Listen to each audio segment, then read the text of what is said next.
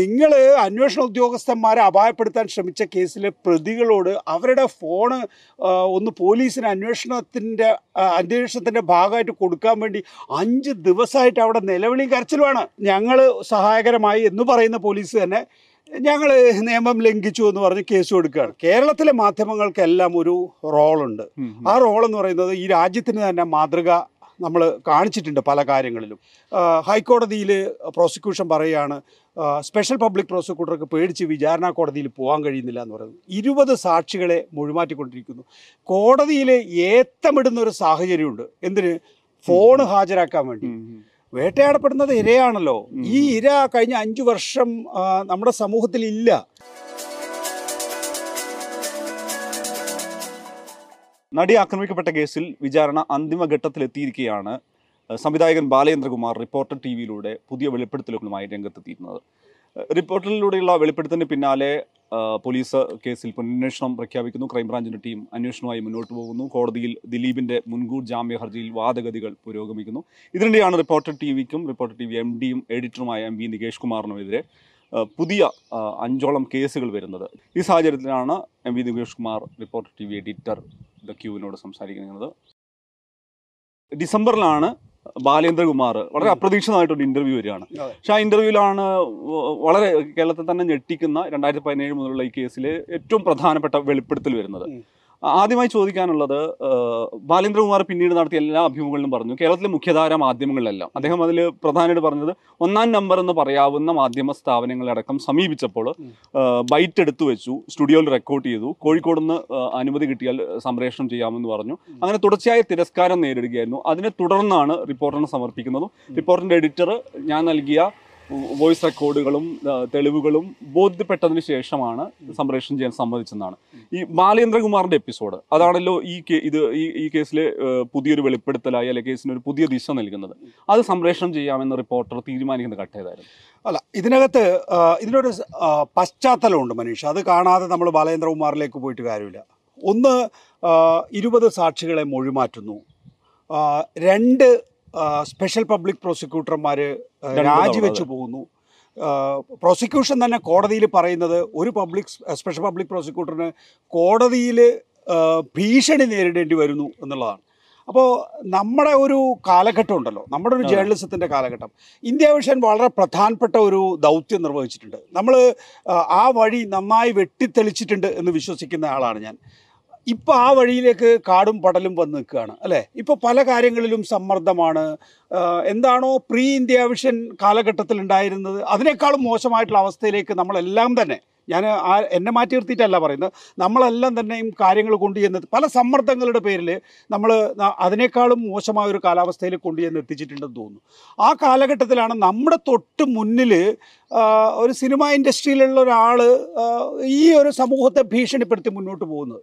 ആ ഘട്ടത്തിലാണ് ബാലചന്ദ്രകുമാർ എന്റെ അടുത്തേക്ക് വരുന്നത്. എന്റെ അടുത്തേക്ക് വരുമ്പം ഇതിന് മുമ്പ് വേറെ ആളെ സമീപിച്ചിട്ടുണ്ട് എന്നുള്ള കാര്യമൊന്നും എനിക്കറിയില്ലായിരുന്നു. ഒരു ജേർണലിസ്റ്റ് എന്നുള്ള നിലയിൽ എന്റെ അടുത്തേക്ക് വരുന്നു എന്നുള്ളതാണ്.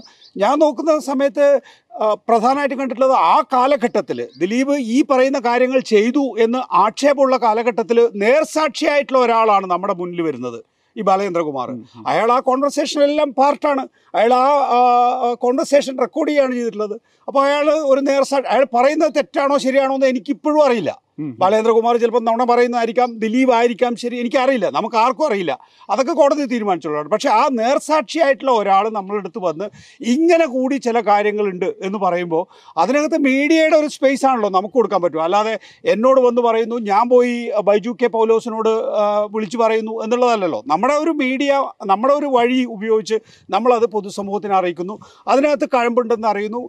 അതിനകത്ത് തുടരന്വേഷണം ആവശ്യപ്പെടുന്നു. തുടരന്വേഷണം നടക്കുന്നു. അതിന്റെ മുകളിൽ ഇപ്പോൾ കോടതി അപ്പോൾ ഒരു മാധ്യമപ്രവർത്തകൻ എന്നുള്ള നിലയിൽ ഒരു ടെലിവിഷൻ ചാനൽ എന്നുള്ള നിലയിൽ എന്താണോ നമ്മൾ നിർവഹിക്കേണ്ട ദൗത്യം അതാണ് നമ്മൾ നിർവഹിക്കുന്നത്. ഈ അഭിമുഖമായി ബന്ധപ്പെട്ട് ദിലീപ് മുൻകൂർ ജാമ്യാപേക്ഷ നൽകിയ ഘട്ടത്തിൽ തന്നെ പറഞ്ഞത് ഇത് ആസൂത്രിതമായി തയ്യാറാക്കിയാണ്. അല്ലെങ്കിൽ പോലീസിന്റെ ഒരു പ്ലേ എന്നുള്ള രീതിയിലാണ്. Police M V Nikesh Kumar എന്നുള്ള മാധ്യമ പ്രവർത്തനം ഉപയോഗിച്ചു എന്നുള്ള രീതിയിലൊക്കെ വ്യാഖ്യാനിക്കാവുന്ന രീതിയിലുള്ള പരാമർശമാണ് ഉണ്ടാകുന്നത് മറ്റൊന്ന് രണ്ടായിരത്തി ഇരുപതിൽ ഇതിലൊരു ഗാഗ് ഓർഡർ ഉണ്ട്. മാധ്യമ വിലക്ക് എന്ന് തന്നെ പറയാവുന്ന ഇപ്പോൾ നേരത്തെ ഫ്രാങ്കോ കേസിൽ ഒരുപക്ഷെ സർവൈവറിന് പ്രൊട്ടക്ഷൻ എന്ന നിലയ്ക്ക് സുപ്രീം കോടതിയിലൊക്കെ വന്നിട്ടുള്ള ഒരു നിയമ സാധ്യതയെ അത് രണ്ട് ഘട്ടത്തിലായിട്ട് കുറ്റാരോപിതരായ പ്രതികൾ ഉപയോഗിക്കുന്ന സാഹചര്യം ഉണ്ടായിരുന്നു. ഈ രണ്ട് ഘട്ടത്തിൽ മാധ്യമ വിലക്കുണ്ടായിരുന്നു.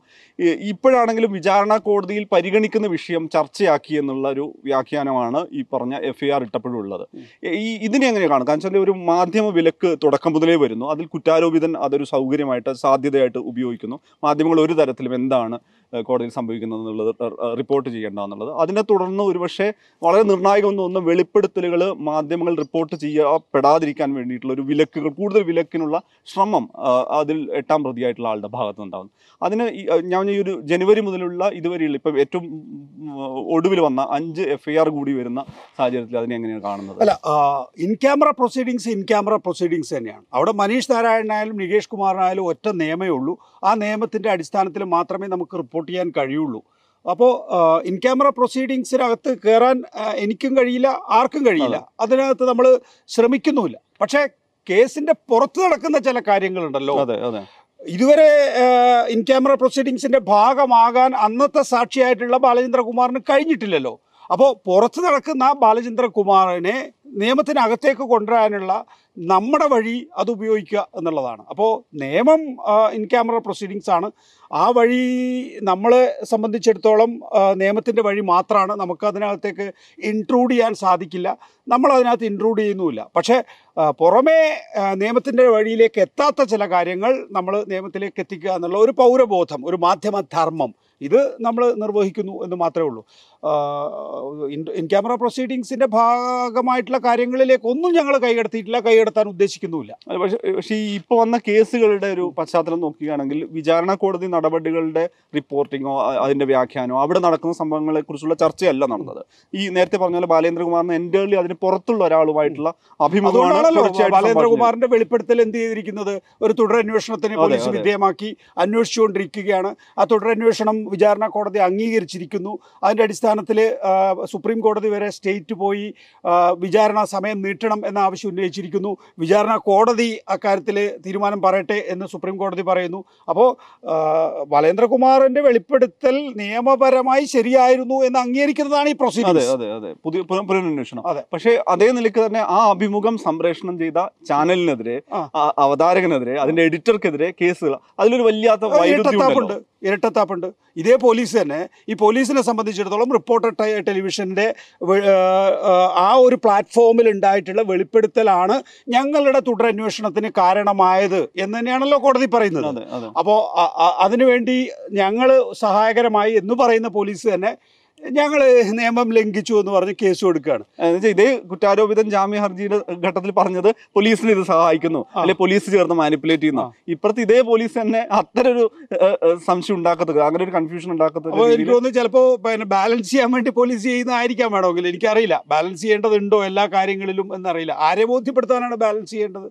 പിന്നെ മനീഷ് നമ്മൾ ശ്രദ്ധിക്കേണ്ട ഒരു വിഷയം എന്ന് പറഞ്ഞാൽ നമ്മൾ ഈ മാധ്യമ പ്രവർത്തനത്തിൽ വല്ലാണ്ട് നിഷ്പക്ഷതയ്ക്ക് വേണ്ടി ഇങ്ങനെ മസിൽ പിടിക്കേണ്ട കാര്യമൊന്നുമില്ല. നമുക്ക് പല വിഷയങ്ങളിലും നിലപാടെടുത്ത് മുന്നോട്ട് പോകാൻ കഴിയണം.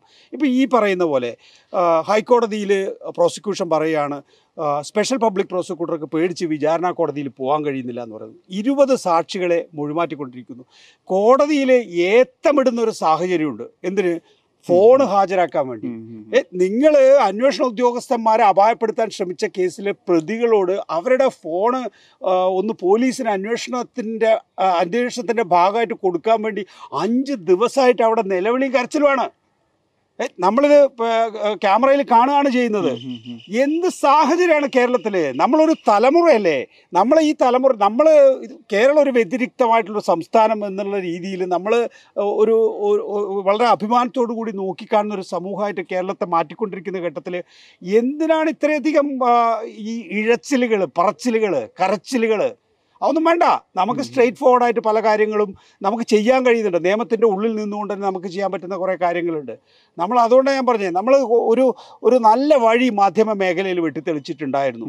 അത് ഞാനടക്കമുള്ള ആളുകൾ തന്നെ വീണ്ടും ഒരു ഇരുപത് വർഷത്തിന് മുമ്പത്തെ കാലഘട്ടത്തിലേക്ക് തിരികെ പോകുന്ന രീതിയിലേക്ക് നമ്മൾ എന്തൊക്കെയോ കാരണങ്ങളോട് മരച്ചുപോയി മരവിച്ചു പോയി ഉം, ഉം. അത് വേണ്ട. നമുക്ക് തിരിച്ചു പോകണം അങ്ങോട്ടേക്ക്.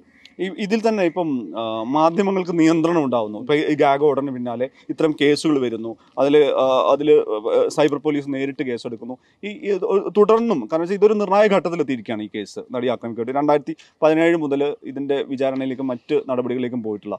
ഇത് മറ്റു മാധ്യമങ്ങൾക്ക് മേലാണെങ്കിലും ഒരു സമ്മർദ്ദ തന്ത്രമായിട്ട് നോക്കൂ ഇത്തരം നിയമ നടപടിയിലേക്ക് അത്തരം സാഹസങ്ങൾക്ക് മുതിരേണ്ടതില്ല എന്നുള്ളത് ഇതൊരു മാധ്യമ വിലക്കായിട്ട് അത് കുറ്റാരോപിതൻ തുടർച്ചയായി മറ്റൊരു കേസിലടക്കം നാളെ ഉപയോഗിക്കപ്പെടാവുന്ന രീതിയിൽ. അല്ലെങ്കിൽ മാധ്യമങ്ങൾ ഇതൊന്നും പരിഗണിക്കേണ്ടതില്ല റിപ്പോർട്ടറില്ല. അത്തരം സാഹസങ്ങൾക്ക് മുതിരേണ്ടതില്ല എന്ന് തോന്നുന്ന ഒരു ഘട്ടം ഉണ്ടാക്കുന്ന ഒരു മാധ്യമ വിലക്കായിട്ട് ഇത് മാറുമെന്ന ആശങ്കയായി തോന്നുന്നു. അല്ല അത് സ്വാഭാവികമായിട്ടും സിനിമാ മേഖലയിൽ എങ്ങനെയാണോ ഈ ഈ കേസുമായി ബന്ധപ്പെട്ടുണ്ടായി എന്ന് പറയുന്ന ബുൾഡോസിംഗ് ഉണ്ടല്ലോ. അത് തന്നെ ആയിരിക്കണം ഒരുപക്ഷെ മാധ്യമ മേഖലയിൽ കൊടുക്കുന്നത്. അല്ലെങ്കിൽ ഈ കാര്യങ്ങൾ ഉപയോഗിച്ച് തുടരന്വേഷണം നടത്തിയിട്ടുള്ള പോലീസ് തന്നെ റിപ്പോർട്ടർ ടെലിവിഷനെതിരെ അഞ്ച് കേസ് എടുക്കുമോ. അപ്പോൾ ആ നിലയിൽ ഒരു സ്വാധീനം അവിടെ ഉണ്ട് എന്നല്ലേ മനസ്സിലാക്കേണ്ടത് പിന്നെ നോക്ക് അപ്പോൾ എന്തായിരിക്കും ഈ സിനിമാ മേഖലയിലുള്ള ഈ പാവം പെൺകുട്ടികൾ അനുഭവിക്കുന്നത് എന്ന് നമുക്ക് ഊഹിക്കാവുന്നതല്ലേ ഉള്ളൂ. നമ്മൾ നോക്ക് രമ്യ നമ്പീശനെ പത്മപ്രിയയെ പാർവതി ഒരു പ്രൈം ടൈം രേവതി. അങ്ങനെ പ്രതിഭാധനന്മാർ നമ്മൾ ഈ ആക്രമിക്കപ്പെട്ട പെൺകുട്ടി. ഈ ആക്രമിക്കപ്പെട്ട പെൺകുട്ടിയൊന്നും കഴിഞ്ഞ അഞ്ചു വർഷമായിട്ട് മെയിൻ സ്ട്രീമിലില്ലല്ലോ മനുഷ്യ. മനുഷ്യ അറിയാം മനുഷ്യ സിനിമയിൽ. വളരെ സൂക്ഷ്മമായി നോക്കുന്ന ആളല്ലേ? മെയിൻ സ്ട്രീമിലില്ല ഈ പറയുന്ന പെൺകുട്ടികളെല്ലാം തന്നെ അവരുടെ പ്രൈം ടൈം സ്പോയിൽ ചെയ്ത് കഴിഞ്ഞു. എന്തിനാണ് ഈ കുട്ടിയുടെ കൂടെ നിന്നു എന്നുള്ളത്? അത് വെച്ച് നോക്കുമ്പോൾ നമ്മളൊക്കെ ചെയ്യുന്നത് എന്തെങ്കിലുമാണോ? അവരുടെയൊക്കെ വലിയ പാഷനല്ലേ സിനിമ.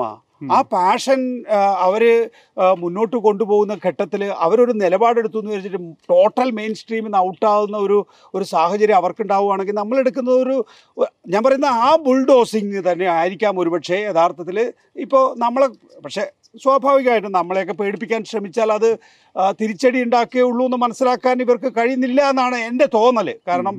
ഏതെങ്കിലും തരത്തിൽ ഇനി അത് ഇവരൊക്കെ ഉദ്ദേശിച്ച് ഇവരൊക്കെ നമ്മളെ ഉദ്ദേശിച്ച് ബുൾഡോസ് ചെയ്യുകയാണെന്ന് മനസ്സിലാക്കിയാൽ നമ്മൾ എന്ത് ചെയ്യും വേറെ എല്ലാ പണിയും മാറ്റിവെച്ച് നമ്മൾ അതിന്റെ പിന്നാലെ തന്നെ ഇറങ്ങിത്തിരിക്കുന്ന ഒരു സ്വഭാവം. കാണിക്കേണ്ടി വരും എന്നുള്ളതാണ് അതുകൊണ്ട് ഞാൻ പറയുന്നത് വെച്ചാൽ കേരളത്തിലെ മാധ്യമങ്ങൾക്കെല്ലാം ഒരു റോളുണ്ട്. ആ റോൾ എന്ന് പറയുന്നത് ഈ രാജ്യത്തിന് തന്നെ മാതൃക നമ്മൾ കാണിച്ചിട്ടുണ്ട് പല കാര്യങ്ങളിലും. അപ്പോൾ അതിനകത്ത് ഏതെങ്കിലും തരത്തിലൊരു നമ്മൾ വിട്ടുവീഴ്ച ചെയ്യുന്നുണ്ടോ എന്നുള്ള ഒരു സ്വയം പരിശോധന എല്ലാവരും നടത്തണം. ഞാൻ അടക്കമുള്ളവർ ഞാൻ ഇതിനകത്തൊന്നും മാറിയിരിക്കുന്നില്ല കേട്ടോ. ഞാൻ ഈ തലമുറയുടെ ഭാഗമാണ്.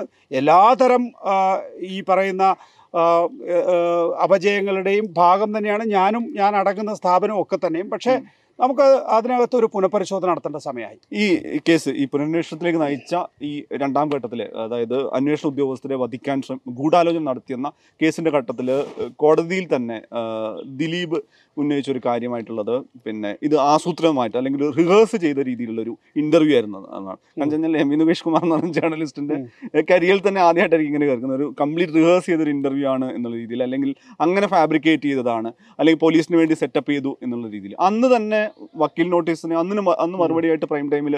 നൽകിയ മറുപടി ഇത് എങ്ങനെയാണോ ഈ കേസ് മുന്നോട്ട് പോകുന്നത് അതിനൊപ്പം നിൽക്കും. അല്ലെ അതിജീവിതയ്ക്കൊപ്പം എല്ലാ കാലത്തും നിലയുറപ്പിക്കും എന്നുള്ളതായിരുന്നു. ഈ പുതിയ പശ്ചാത്തലത്തിൽ ഈ അഞ്ച് കേസുകൾ കൂടി എനിക്കന്ന് തുടർ വീണ്ടും എനിക്ക് പോലീസ് തലത്തിൽ തന്നെയുള്ള ഒരു അന്വേഷണവും നടപടികളും കൂടി വരുന്ന കാര്യത്തിൽ എങ്ങനെയാണ് ഒരു എഡിറ്റർ എന്നുള്ള രീതിയിൽ എന്താണ് അതിനെക്കുറിച്ച് പറയാം? അല്ല ഇതിനകത്ത് ഈ എന്താ പറയുക ദിലീപിനെ സംബന്ധിച്ചിടത്തോളം ദിലീപ് ഒരു വനിതാ മാഗസിൻ കൊടുത്തിട്ടുള്ള ഇന്റർവ്യൂവിൽ തന്നെ ഈ കേസിന്റെ ഒരു പ്രധാനപ്പെട്ട കാര്യങ്ങളെല്ലാം പറഞ്ഞിട്ടുണ്ട്. മാത്രമല്ല ഞാൻ മൊഴി മാറ്റാൻ ശ്രമിച്ചിട്ടും മൊഴി മാറ്റാതിരുന്നവർ കരുതിയിരുന്നോളൂ എന്നുള്ള സന്ദേശവും ആ ഇന്റർവ്യൂവിൽ ആകത്തുകയിലുണ്ട് എന്നാണ് ഞാൻ മനസ്സിലാക്കുന്നത്. ഞാൻ ഇന്റർവ്യൂ വായിച്ചിട്ടില്ല പക്ഷേ അതിന്റെ എക്സ്ട്രാക്റ്റൊക്കെ കണ്ടപ്പം എനിക്ക് അങ്ങനെയാണ് തോന്നിയിട്ടുള്ളത്. അപ്പോൾ വളരെ കൃത്യമായി ഒരു പെയ്ഡ് ഇന്റർവ്യൂ ആയിരുന്നു അതെന്ന് മനസ്സിലാക്കാൻ നമ്മൾ പാവപ്പടി വഴി പോകേണ്ട കാര്യമൊന്നുമില്ല. അത് വളരെ കൃത്യമാണ്. അപ്പോൾ അങ്ങനെ ഈ പറഞ്ഞ പോലെ നേരത്തെ പറഞ്ഞ മൂന്ന് കാര്യങ്ങളുണ്ടല്ലോ. ഒന്ന്. വിചാരണ കോടതിയിൽ പ്രോസിക്യൂഷൻ പോകാൻ പറ്റുന്നില്ല. രണ്ട് ഇരുപത് സാക്ഷികളെ മൊഴി മാറ്റി അങ്ങനെ ഉള്ള സാഹചര്യത്തിൽ ഇതാ അടുത്ത ഘട്ടത്തിലേക്ക് ഞാൻ പോകുന്നു എന്നുള്ളതാണ്. അപ്പോൾ ആ സമയത്ത് അതിന് ഘടകവിരുദ്ധമായി പ്രകൃതിയുടെ ഒരു നിയമമുണ്ട്. അതാണ് ബാലേന്ദ്രകുമാർ എന്ന് ഞാൻ വിശ്വസിക്കുന്നു. പക്ഷേ പോലീസ് ഈ ബാലേന്ദ്രകുമാറിനെ എനിക്ക് അറിയില്ല ബാലേന്ദ്രകുമാർ ഒരു ദിവസം എനിക്കൊരു സന്ദേശം ഒരു മെസ്സേജ് അയക്കുന്നു. ആ മെസ്സേജ് കണ്ട് വിളിച്ച സമയത്ത് അദ്ദേഹം പറയുന്ന കാര്യങ്ങളിൽ കാര്യമുണ്ട് എന്ന് നമുക്ക് തോന്നുന്നു. അതിന്റെ അടിസ്ഥാനത്തിൽ നമ്മൾ മുന്നോട്ട് പോകുന്നു. എന്നല്ലാതെ ഇതെല്ലാം ചെയ്യുന്ന ഒരാൾ നമ്മുടെ അടുത്ത് തിരിച്ചു പറയാണ്. ഈ പെയ്ഡ് ആയിട്ടുള്ള അല്ലെങ്കിൽ നമ്മൾ പോലീസിന് വേണ്ടി ആക്ട് ചെയ്യുന്നു എന്നുള്ള നിലയിൽ നമ്മുടെ നേർക്ക് നമ്മുടെ നേർക്ക് തിരിച്ച് ആരോപണം ഉന്നയിക്കുകയാണ് ചെയ്യുന്നത്. ഒന്നും കുഴപ്പമില്ല. അതൊന്നും നമ്മൾ മറുപടി പറയേണ്ട വിഷയമേ. നമ്മുടെ തൊട്ട് മുന്നിലുള്ള ഒരു വിഷയത്തിൽ ഇതിപ്പോ ഇത് മാത്രമല്ലെന്നേ. ഇപ്പോൾ ഫ്രാങ്കോയുടെ കേസിൽ തന്നെ നമ്മൾ എന്താ കണ്ടിട്ടുള്ളത്? ഇൻ ക്യാമറ പ്രൊസീഡിങ്സ് ഒന്നും അറിയുന്നില്ല നമ്മൾ നമ്മളെല്ലാം അറിയണമെന്നല്ല. പക്ഷെ ആ ഇൻ ക്യാമറ പ്രൊസീഡിങ്സിന്റെ സുരക്ഷിതത്വത്തിൽ പല കാര്യങ്ങളും സംഭവിച്ചിട്ടുണ്ട് എന്നുള്ള ആശങ്ക ഇപ്പോൾ ആളുകൾ പങ്കുവെക്കുകയാണ് ചെയ്യുന്നത്. സമാനമായ വിധത്തിൽ തന്നെ ഇപ്പോൾ ദിലീപിന്റെ കേസിനകത്തും ഇൻ ക്യാമറ പ്രൊസീഡിങ്സ് ആണ്. എന്നാലും നമ്മൾ അറിയുന്നുണ്ട് ചില കാര്യങ്ങൾ. അത് എന്റർടൈൻമെന്റ് ഇൻഡസ്ട്രി ആയതുകൊണ്ടായിരിക്കാം. അപ്പോൾ അതിനകത്ത് ഈ പറയുന്ന പുതിയൊരു സാക്ഷി കയറി വരുന്ന സമയത്ത് നമ്മൾ അതിന് വഴിയൊരുക്കി കൊടുക്കുക എന്നുള്ളത് മാത്രമേ ഉള്ളൂ. പക്ഷേ അത് നമ്മുടെ ഉള്ള ആശങ്കയാണ് അങ്ങനെ ഒരു വഴിയൊരുക്കി കൊടുക്കുന്നതിന് കാരണമായിട്ടുള്ളതെന്ന് ഞാൻ തുറന്ന് സമ്മതിക്കുന്നു. ഇങ്ങനെ ഒരാൾ വരുമ്പോൾ ആ ഇങ്ങനെ ഒരാൾക്ക് കോൺട്രിബ്യൂട്ട് ചെയ്യാനുണ്ടാകും എന്നുള്ളത് നമ്മൾക്ക് ഈ പറയുന്ന തെറ്റായിട്ടുള്ള പ്രവണതയിലുള്ള ആശങ്ക തന്നെയാണ്. ഈ ഒരു ഫെയർ ട്രയൽ എന്നുള്ള രീതിയിൽ നിന്ന് വ്യത്യസ്തമായിട്ട് തുടക്കം മുതൽ ഇപ്പം അതിൽ എട്ടാം പ്രതിയായിട്ടുള്ള ദിലീപ് അടക്കമുള്ളവർ ഉന്നയിച്ച പ്രധാനപ്പെട്ട ആരോപണം എന്ന് വെച്ചാൽ സമാന്തരമായിട്ടൊരു മാധ്യമ വിചാരണ നടക്കുന്നു. ഒരു പുള്ളിയെ വേട്ടയാട് ഏറ്റവും ഒടുവിലാണെങ്കിലും ജാമ്യ ഹർജിയിലും പുള്ളിയെ വേട്ടയാടുന്ന രീതിയിൽ സ്റ്റേറ്റും പോലീസും മാധ്യമങ്ങളും പുള്ളിയെ നിരന്തരം വേട്ടയാടുന്നത് നമുക്കറിയാം ഇത് പ്രൈം ടൈം ഡിബേറ്റ് ഡിസംബർ മുതൽ ഏറ്റവും പ്രധാനപ്പെട്ട പ്രൈം ടൈം ഡിബേറ്റ് ആയിട്ട് വീണ്ടും ഈ കേസ് മാറിയിട്ടുണ്ട്. ഏതെങ്കിലും തരത്തിലൊരു മാധ്യമ വിചാരണാ സ്വഭാവത്തിലേക്ക് ഇത് പോകുന്നു അല്ലെങ്കിൽ ഇതൊരു വേട്ടയാടലായി മാറുന്നു. കാരണം പൊതുസമൂഹത്തിന് മുന്നിൽ പറയുകയാണെങ്കിലും ഈ കേസിന് മാധ്യമങ്ങൾ ഏതെങ്കിലും തരത്തിലൊരു സാധാരണഗതിക്ക് അപ്പുറത്ത് കൊടുക്കുന്ന ഒരു പ്രയോറിറ്റി അങ്ങനെ കൊടുക്കുന്നുണ്ടായിരുന്നോ. ഇല്ല ഒരു ഒരു ഒരു ഘട്ടത്തിലും അങ്ങനെ ഉണ്ടായിട്ട് ഞാൻ വിശ്വസിക്കുന്നില്ല. ഇത് നമ്മൾ നിരാലംബരായിട്ടുള്ള ആളുകളെ സംബന്ധിച്ചിടത്തോളം അവർക്കൊരു സ്റ്റേജ് കൊടുക്കുക ഒരു പ്ലാറ്റ്ഫോം കൊടുക്കുക എന്നുള്ളത് നമ്മൾ സാധാരണഗതിയിൽ മാധ്യമരംഗത്ത് ചെയ്യുന്ന കാര്യമാണ് പിന്നെ ആരാണ് വേട്ടയാടപ്പെടുന്നത്? മനുഷ്യനൊന്ന് ആലോചിച്ച് നോക്ക്. വേട്ടയാടപ്പെടുന്നത് ഇരയാണല്ലോ. ഈ ഇര കഴിഞ്ഞ അഞ്ചു വർഷം നമ്മുടെ സമൂഹത്തിൽ ഇല്ല. അവൾ സർവൈവർ ഒരു ഘട്ടത്തിൽ ഇങ്ങനെ ഒരു പരാതിയുമോ ഇങ്ങനെ ഒരു പ്രശ്നമോ അവൾ. ഒളിച്ചിരിക്കുകയാണ്. അവളെ സംബന്ധിച്ചിടത്തോളം അവളെ പുറത്തേക്ക് വരാൻ നമ്മൾ ആരും അനുവദിക്കുന്നില്ല. അതേസമയം ഇദ്ദേഹം ഉണ്ട്. ഇദ്ദേഹം ഉണ്ടെന്ന് മാത്രമല്ല ഇദ്ദേഹം ഈ ഒരു വനിതാ മാഗസിന് കൊടുത്തിട്ടുള്ള ഇന്റർവ്യൂവിൽ പറയാണ് ഞാൻ കാണിച്ചു തരാം എന്ന് പറയാണ് അപ്പോൾ ഗോഗ്വ വിളികൾ അവിടെ എപ്പോഴും തുടരുകയാണ് ചെയ്യുന്നത്. അതുകൊണ്ട് ആരെങ്കിലും ഒരാളെ ടാർഗറ്റ് ചെയ്യുക അല്ലെങ്കിൽ ഒരാ ഒരു പ്രതിയായി ചേർക്കപ്പെട്ട ഒരാളെ മാത്രമായിട്ട് പീഡിപ്പിക്കുക എന്നുള്ളതല്ല. ആൾ വിചാരണ ചെയ്യപ്പെടുന്നുണ്ടല്ലോ. കോടതിയിൽ വിചാരണ ചെയ്യപ്പെടുന്നുണ്ട്. അയാൾ ഇപ്പോൾ പ്രതിയാണ്. നാളെ അയാൾ ചിലപ്പോൾ ശിക്ഷിക്കപ്പെടാതെ പോകാം. അതൊക്കെ നമ്മൾ ആ സമയത്ത് ആ ആ നിലയിൽ തന്നെ വിലയിരുത്തുമല്ലോ. വാർത്ത കൊടുക്കുമല്ലോ. അതെ. പക്ഷേ ഇപ്പോൾ യഥാർത്ഥത്തിൽ ഈ ഈ സർവൈവറെ സംബന്ധിച്ചിടത്തോളം സർവൈവർക്കൊരു ലൈഫില്ല എന്നുള്ളൊരവസ്ഥയുണ്ട്. അവർക്ക് നീതി കിട്ടണം എന്നുള്ള ഒരു ആവശ്യമുണ്ട്. അതിന്റെ കൂടെ നമ്മൾ നിൽക്കണ്ടേ? ഇപ്പൊ ഈ സർവൈവറുടെ ഒരു പ്രൊട്ടക്ഷൻ അല്ലെങ്കിൽ അവരുടെ സ്വകാര്യതയ്ക്ക് പരിഗണന നൽകിക്കൊണ്ടുള്ള ഒരു പിന്നെ സുപ്രീം കോടതി നൽകിയ ഒരു നിയമത്തെ അതൊരു ഗാഗ് ഓർഡർ ആയിട്ട് ഫ്രാങ്കോ കേസിലാണെങ്കിലും ദിലീപ് പ്രതിയായ കേസിലാണെങ്കിലും ഇപ്പം തമിഴ്നാട്ടിൽ ഇപ്പം ധന്യ രാജേന്ദ്രനെതിരെ ഈ സൂസി ഗണേശനുമായി ബന്ധപ്പെട്ട കേസിലൊക്കെ ഉപയോഗിച്ച് കാണുന്നു. അത് വേറൊരു തരത്തിൽ മാധ്യമങ്ങൾക്ക് ഈ കുറ്റാരോപിതരുമായി ബന്ധപ്പെട്ടോ ആ കേസുമായി ബന്ധപ്പെട്ടോ ഒന്നും തന്നെ വിചാരണ നടപടികളൊന്നും പുറത്തേക്ക് പൊതുസമൂഹത്തിലേക്ക് എത്തിക്കാൻ പറ്റാത്തൊരു സാഹചര്യമായി മാറുന്നു. ഇതിലൊരു വിമർശനമായിട്ട് വന്നത് ഒരു മാധ്യമങ്ങളും ഇത് മേൽക്കോടതിയിലേക്കോ മറ്റോ ചോദ്യം ചെയ്യാൻ പോലും മുതിർന്നിട്ടില്ല എന്നുള്ള ഈ ഫ്രാങ്കോയുടെ ഇഷ്യൂലാണെങ്കിലും ദിലീപിന്റെ ഇഷ്യൂലാണെങ്കിലും. അതിനെക്കുറിച്ച് എന്താ പറയാൻ പറ്റുക? അല്ല ഫ്രാങ്കോയുടെ കേസ് കഴിഞ്ഞു. ഇനി അടുത്ത വിചാരണ കോ അടുത്ത കോടതിയിലേക്ക് പോകുമ്പോൾ അപ്പീൽ കോടതിയിലേക്ക് പോകുമ്പോൾ അതിനകത്ത് എനിക്ക് തോന്നുന്നു മാധ്യമങ്ങളുടെ റോൾ വളരെ പ്രധാനപ്പെട്ടതാണെന്ന് തോന്നുന്നു. കാരണം ആദ്യഘട്ടത്തിൽ മാധ്യമങ്ങൾ വലിയ ആവേശപൂർവം എടുക്കുന്നു. പെട്ടെന്ന് ഇൻ ക്യാമറ പ്രൊസീഡിങ്സ് വരുന്നു. മാധ്യമങ്ങളെ സംബന്ധിച്ചിടത്തോളം അതിനകത്ത് ഇടപെടാൻ കഴിയില്ല. ഇടപെടേണ്ടതില്ല എന്ന് തീരുമാനിക്കുന്ന സാഹചര്യം വരും. ആ ഇടപെടാൻ കഴിയാത്തൊരവസ്ഥയുണ്ട്. അതിനകത്ത് പിന്നെ ഈ പറയുന്ന പോലെ പെട്ടെന്ന് കാര്യങ്ങൾ തീർക്കാൻ വേണ്ടി അവർക്ക് കഴിഞ്ഞു എന്നുള്ളതാണ്. ഇനി അത് എങ്ങനെ സാധിച്ചു എന്ന് എനിക്കറിയില്ല. ഈ വിഷയത്തിൽ നമ്മളെ സംബന്ധിച്ചിടത്തോളം നമുക്ക് റോൾ എടുക്കാനുള്ള ഒരു ഏരിയ തുറന്ന് കിട്ടിയിട്ടുണ്ട്. നമ്മൾ ഒരിക്കലും ഇൻ ക്യാമറ പ്രൊസീഡിങ്സിലേക്ക് പോയിട്ടില്ല. ഇൻ ക്യാമറ അവിടെ നടക്കുന്ന കോടതിയിൽ നടക്കുന്ന കാര്യങ്ങൾ നമ്മൾ റിപ്പോർട്ട് ചെയ്തിട്ടുണ്ടോ? അവിടെ നടക്കുന്ന സാക്ഷികളുടെ കാര്യത്തിൽ നമ്മൾ ഇടപെട്ടിട്ടുണ്ടോ? ഇല്ല ഒന്നും ഉണ്ടായിട്ടില്ല. പക്ഷെ പുറത്തുള്ള ഒരാളുണ്ടായിരുന്നു. ആ പുറത്തുള്ള ആളുകളെ ആളുകൾ നമ്മളെ നമ്മളെ സമീപിച്ചപ്പോൾ നമ്മൾ അവരെ നിയമത്തിന്റെ മുന്നിൽ എത്തിച്ചു.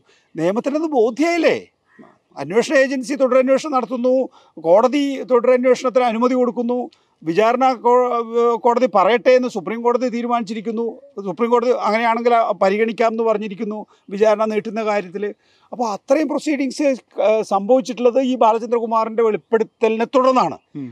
അത് സാധ്യമായിട്ടുള്ളത് ബാലേന്ദ്രകുമാറിന് നമ്മൾ കൊടുത്തിട്ടുള്ള സ്പേസ് കാരണമാണ്.